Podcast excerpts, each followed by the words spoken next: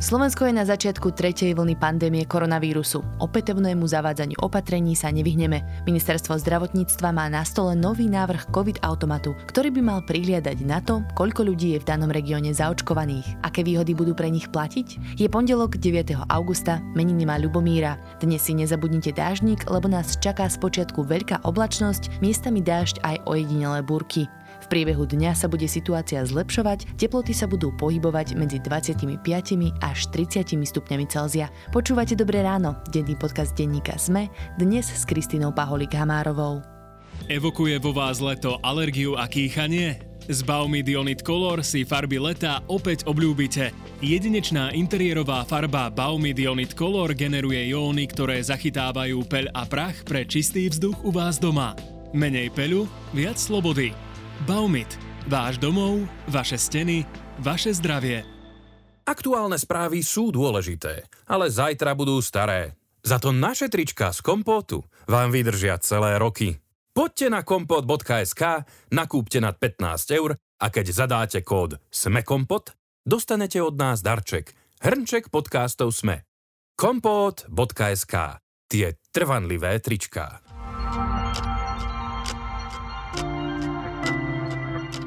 Najprv sa pozrieme na krátky prehľad správ.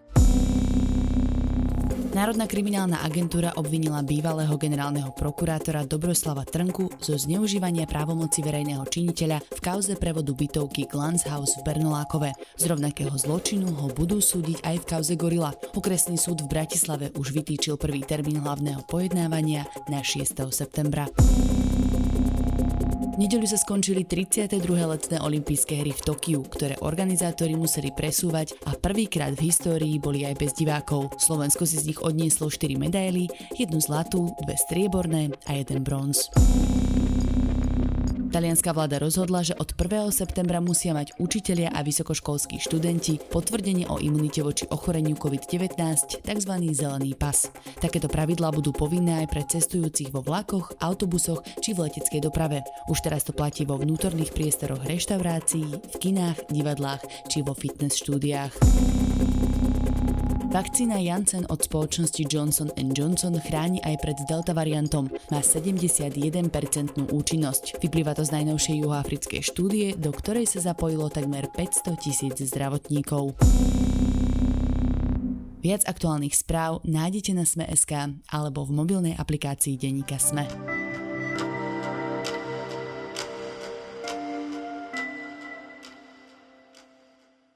Slovensko sa podľa ministerstva zdravotníctva už prehúplo do tretej vlny pandémie a čoskoro sa to odrazí aj na zavádzaní opätovných opatrení voči COVID-19. Rezort zdravotníctva má na stole nový návrh COVID-automatu, ktorý by mal prihliadať aj na počet zaočkovaných ľudí v danom regióne. Odkedy začnú nové opatrenia platiť a koho sa bude tretia vlna týkať najviac? V štúdiu dnes na tieto otázky odpovedá výskumník z iniciatívy Veda pomáha Martin Schuster. Reprodukčné číslo na Slovensku je už tretí týždeň na svojou kritickou hodnotou 1. To znamená, že epidémia je v raste. A nielen to, ale aj jeho hodnota sa zvyšuje. Môžeme teda začať hovoriť, že asi sme na začiatku tretej vlny. Pán Šuster, v akej situácii sa teda teraz Slovensko, čo sa týka vývoja pandémie, nachádza? Dá sa hovoriť o kríze už, že je to kritické? Teraz sme stále v pomerne dobrej situácii. Denný počet infikovaných je dvojciferné čísla, také znesiteľné. V nemocniciach máme okolo 50 ľudí alebo menej a jednociferné čísla na ventilátoroch, čiže je to pomerne dobré a tie nemocnice si vydýchli, ale Vieme, že prichádza tá tretia vlna skôr či neskôr, že sme v takomto očakávaní, že ako keby teraz vieme, že ešte svieti slnko, ale určite čo skoro príde to zamračené burlivé počasie. Čiže prichádza alebo je už tu? Pretože podľa ministerstva zdravotníctva vyhlásili, že tretia vlna sa už začala. Už, už niekoľko týždňov sa zvyšuje počet prípadov, čiže z pohľadu, ako to počíta ministerstvo, že sme v rastovej fáze, tak to naozaj sme. Ale ak to chcete brať e, z pohľadu toho, že či je dobrá alebo zlá situácia, tak aktuálne je stále dobrá situácia a tá zlá nás ešte len čaká. Dobre, tak kedy je teda ten čas na zmeny? A teraz myslím na zmeny v opatreniach, na zmeny v pravidlách.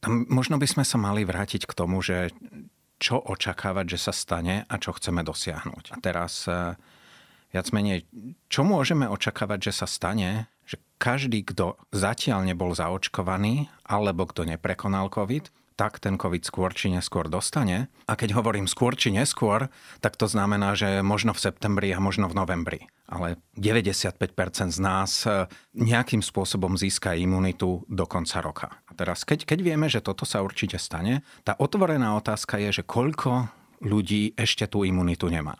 To celkom presne nevieme. Môže ich byť 2 e, milióny, ktorí imunitu ešte nemajú, ale možno ich je menej, možno tú imunitu počas druhej vlny získalo viac ľudí. A tretia otázka je, že čo s tým chceme alebo dokážeme spraviť.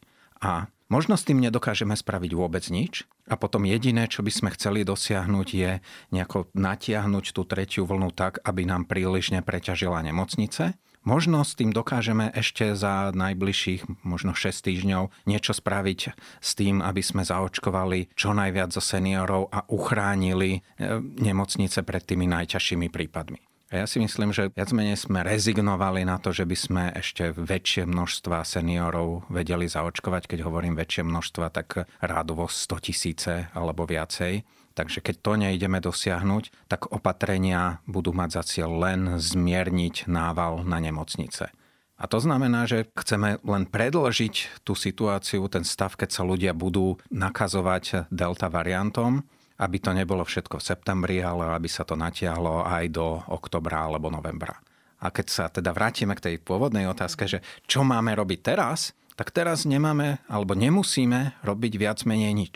Teraz máme nízku incidenciu a nemusíme robiť nič. Tie opatrenia bude asi treba zaviesť až vtedy, keď bude incidencia taká vysoká, že by nám mohlo hroziť preťaženie nemocníc a vtedy bude treba spomaliť e, tú tretiu vlnu, aby e, sme to nejakým spôsobom zvládli v nemocniciach. A nie je to také vzdávanie sa? Je, ale ja už si neviem celkom dobre predstaviť, že čo by nás mohlo zachrániť. Bo, ako vieme, vieme, čo by sme mali robiť, ale tiež sa zdá, že to nedokážeme urobiť. Máme stále nezaočkovaných asi 500 tisíc seniorov, z nich možno 100 tisíc predsa len získalo imunitu prekonaním covidu, ale zostáva nám možno 400 tisíc, možno ich je menej, možno ich je len 300 tisíc, ale stále sú to stovky tisíc seniorov, ktorí sú tí najohrozenejší, kde smrtnosť v druhej vlne bola pomerne vysoká. A keby sme nejako dokázali ich zaočkovať, tak to by bolo najlepšie riešenie, ale zdá sa, že sa moc nehybeme tým správnym smerom. A zostáva nám naozaj len pár týždňov času a neviem si celkom predstaviť, že by sa nám naozaj podarilo ich väčšie množstvo zaočkovať. Uh-huh.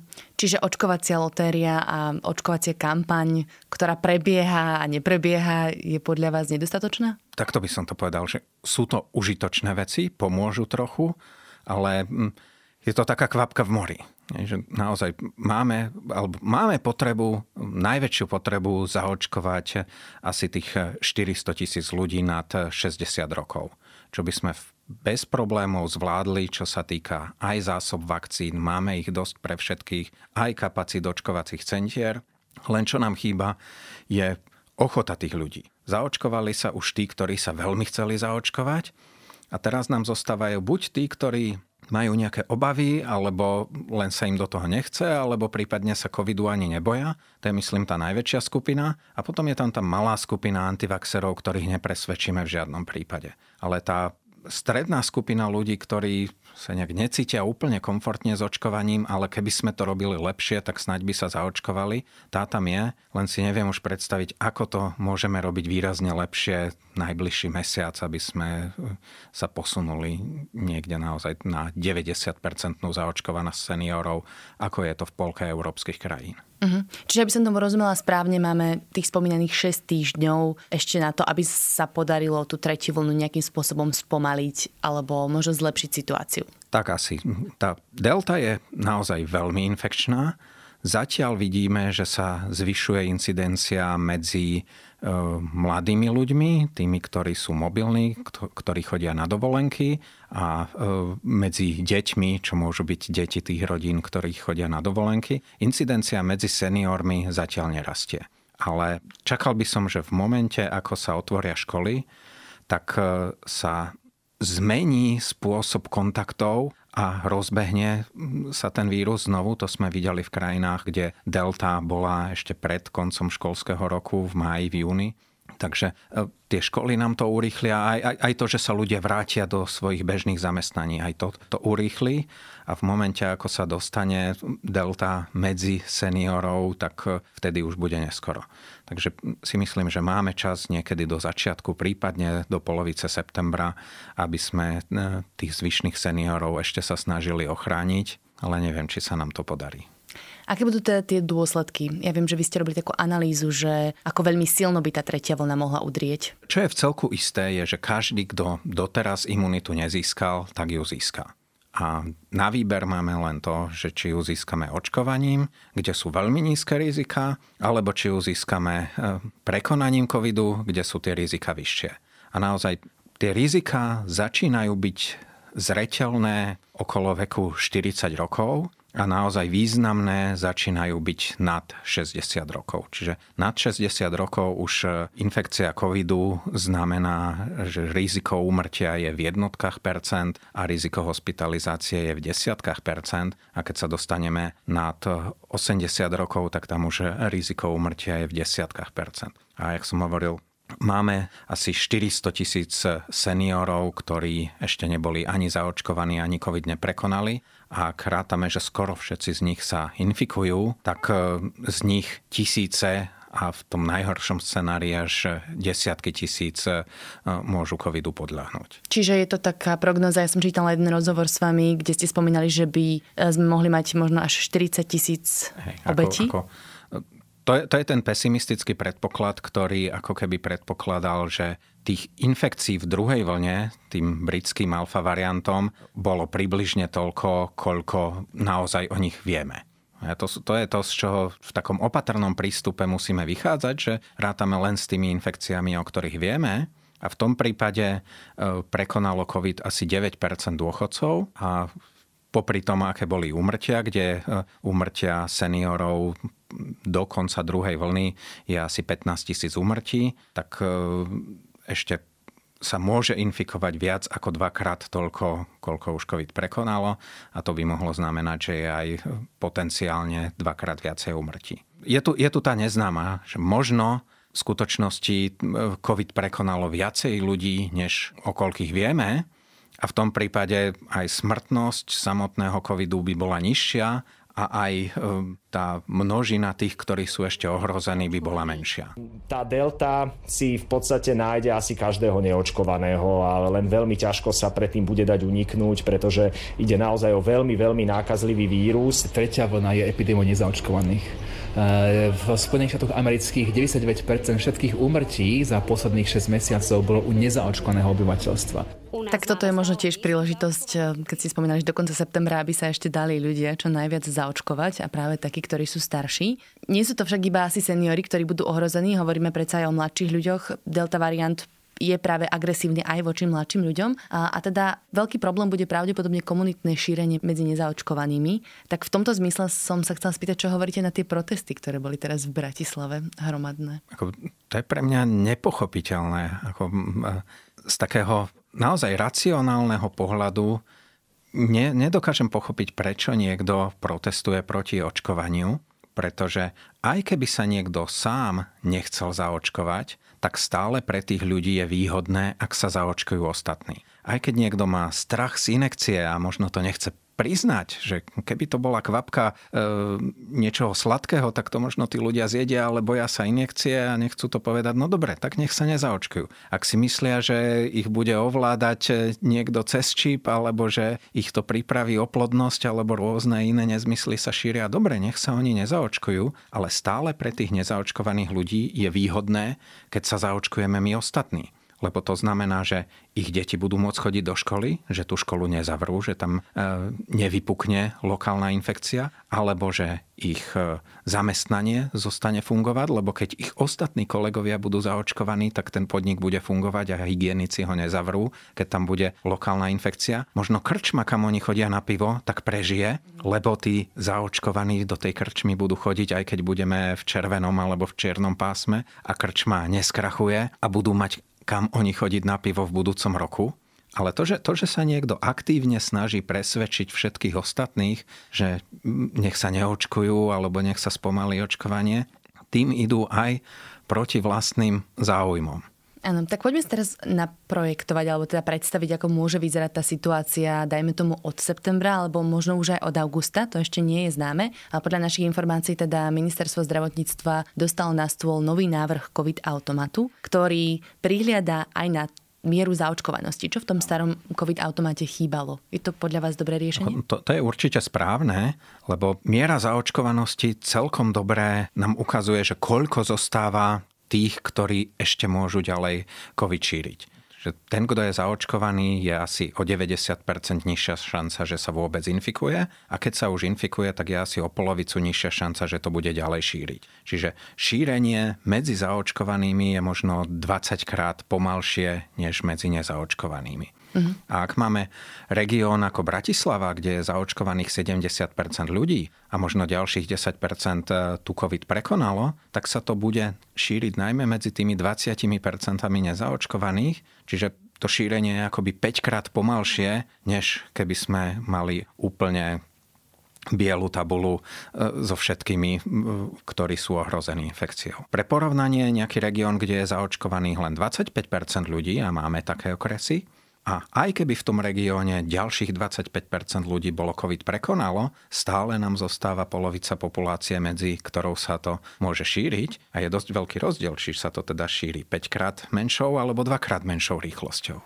Uh-huh. Sú známe takéto regióny? Sú regióny, uh, buď úplný stred juhu Slovenska, Gemer a okolie, alebo zase sever Kisuce, Orava, kde je tá zaočkovanosť pomerne nízka. A ten sever, ten zase bol pomerne silne zasiahnutý covidom v minulosti, že tam to môže byť čiastočne kompenzované tým, že mnoho ľudí získalo imunitu tou ťažšou cestou.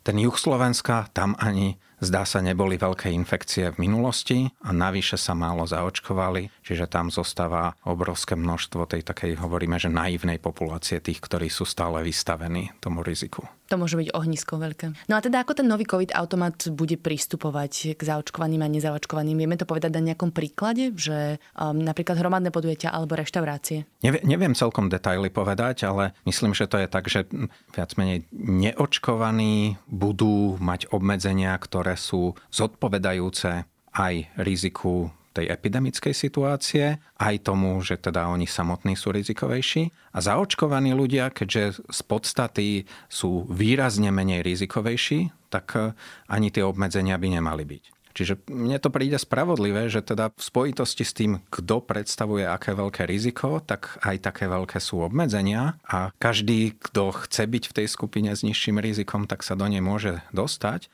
A potom to, čo som už spomínal, že zaočkovanie pomáha všetkým ostatným. Aj, aj tí, ktorí nie sú zaočkovaní, tak benefitujú z toho, ak je zaočkovaná zvyšná populácia, a aj tým, že tie opatrenia budú miernejšie. Ale nebude to tak platiť úplne v každom prípade. Nebola na to politická vôľa, že by zaočkovaní mali naozaj 100% výhod proti nezaočkovaným. Tento COVID automat teda reaguje na nedávno schválenú novelu v parlamente, vďaka ktorej sa teda očkovaní vyhnú niektorým obmedzeniam, ale ústupky budú mať aj neočkovaní. A to napríklad budú mať teda aj k dispozícii antigenové testy v práci, v školách, ktoré by mali byť zadarmo, myslím, že aj na farách a tak ďalej. Je to fér podľa vás?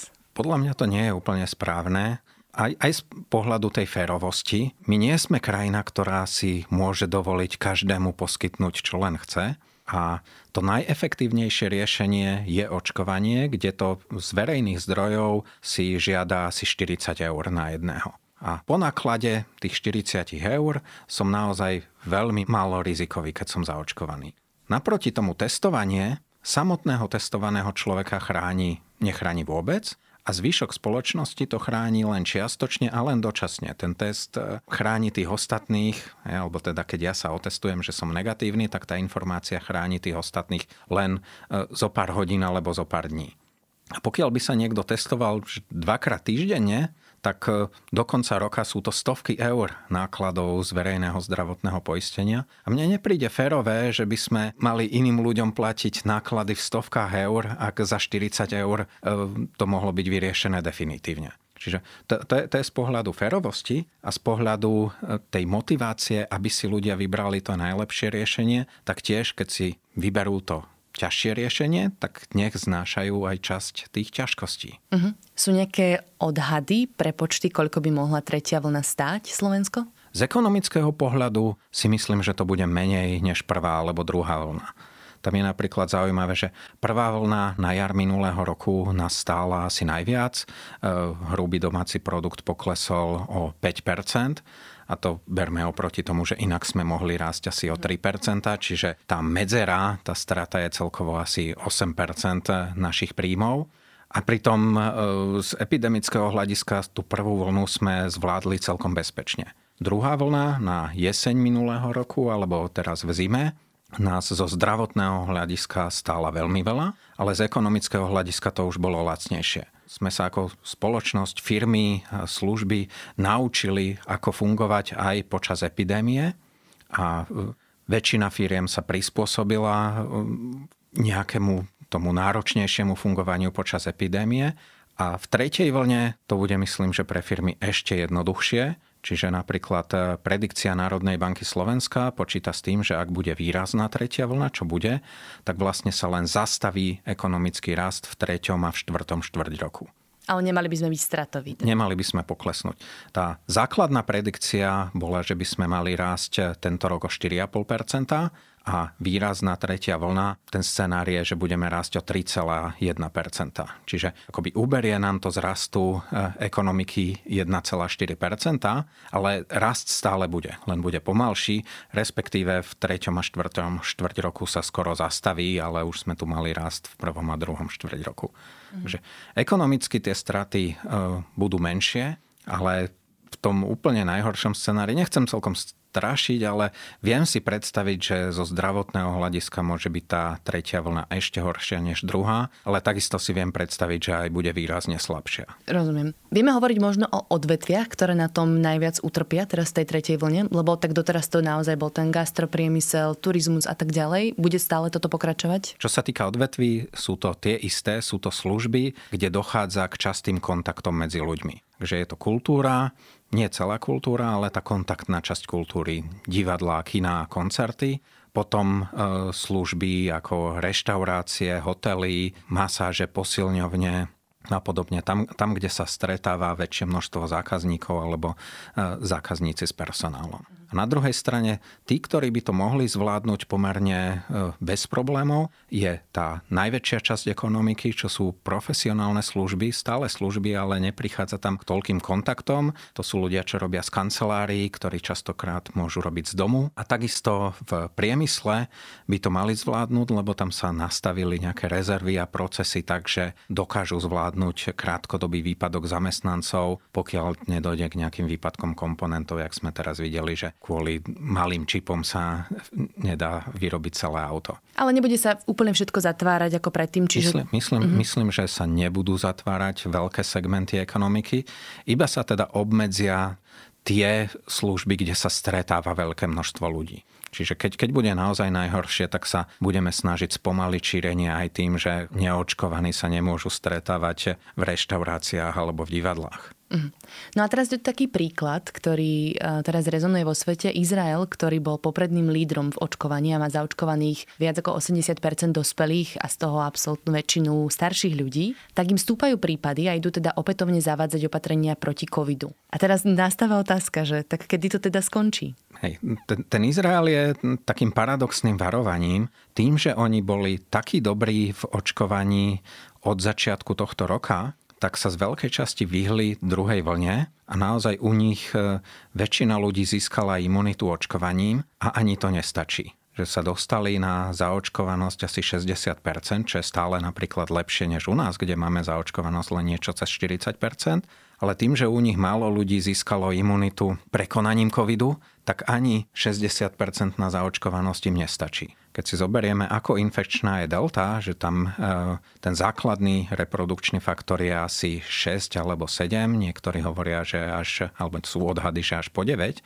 ale keby sme len zostali pri, pri tom 6, tak 6 znamená, že najviac jedna šestina populácie môže zostať nechránená čo je nejakých 17% a to za predpokladu, že očkovanie je 100% účinné. A keďže sme si povedali, že očkovanie možno proti prenosu účinkuje na nejakých 90%, tak sa dostaneme na to, že tá spoločnosť bude dostatočne imunizovaná, keď aspoň 90% ľudí bude buď očkovaná alebo prekoná COVID. A Izrael sa tam ešte nedostal. Čiže aj keď oni zaočkovali veľkú časť dospelej populácie, tak stále to nestačí na to, aká infekčná je delta. Uh-huh. Čísla nepustia. Hej, a oproti, oproti tomu taký optimistický príklad vyzerá byť skôr Británia, keďže v Británii majú úspešne zaočkovaných viac ako 90% seniorov a keď prírátame ešte aj tých, ktorí prekonali COVID, tak je to nejakých 95% seniorov a tým pádom už sa dostávajú nad tú 90% hranicu nie celej populácie, ale tej ohrozenej. Takže v Británii si mohli dovoliť uvoľniť opatrenia a tá mladšia populácia, čo sa ešte nestihla zaočkovať, tak e, väčšina z nich sa infikovala, ale keďže tam sú veľmi nízke rizika, tak im to ani nezaťažilo nemocnice, ani nemali extra nadmerné umrtia a teraz môžu pokračovať e, s dosť uvoľnenými opatreniami. Dobre, čiže ako to skončí so Slovenskom teda v našom prípade? Myslíte, že takéto vlny budeme prekonávať pravidelne, budeme sa tomu musieť prispôsobiť? Ja si myslím, že do konca roka to bude hotové. Že ešte Niekoľko desiatok tisíc ľudí sa stihne zaočkovať a skoro všetci ostatní prekonajú COVID a do budúceho roka už všetci budeme vstupovať s nejakým stupňom imunity a už takéto veľké vlny epidémie nám nebudú hroziť. Ostane možno 5% ľudí, ktorí sa neinfikujú a okrem toho stále tu zostanú e, tie riziká, že sa niekto môže infikovať znovu alebo že niekto očkovaný znovu dostane COVID. Ale v drvivej väčšine prípadov to už sú potom ľahké priebehy tej infekcie. Takže ten COVID sa v budúcnosti stane takou sezónnou chrípkou alebo možno len sezónnou výrozou, že možno každý z nás raz za 5 rokov bude vystavený tomuto e, covidu a možno ho ani nebudeme vedieť odlíšiť od zvyšných štyroch sezónnych koronavírusov, ktoré tu cirkulujú už e, stovky rokov a spôsobujú tie sezónne nádchy a výrozy. A takto aj tento COVID sa stane sezónnou e, výrozou, ktorej budeme vystavení možno každých e, niekoľko rokov, ale keďže sa náš imunitný systém na to bude pripravovať a možno vždy zlepšovať tú obranu, tak už to nebude taká ťažká choroba, aká to bola teraz. Tak to je relatívne pozitívny záver. Dúfam, že to takto aj dopadne. A ďakujem veľmi pekne za rozhovor. To bol výskumník z iniciatívy Veda pomáha Martin Schuster.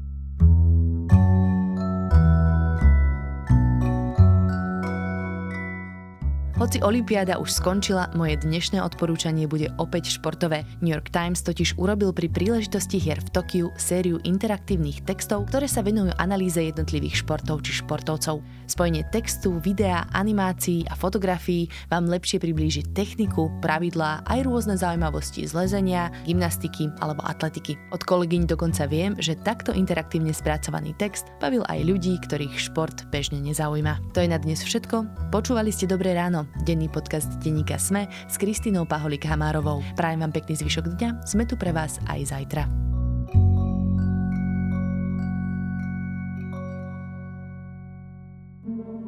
Prečo vedci bijú na poplach? Prečo ich politici nepočúvajú a hovoria, že robia dosť? Prečo mladí ľudia na miesto školy v piatok protestujú v uliciach? Čo je to individuálna uhlíková stopa a prečo na nej záleží?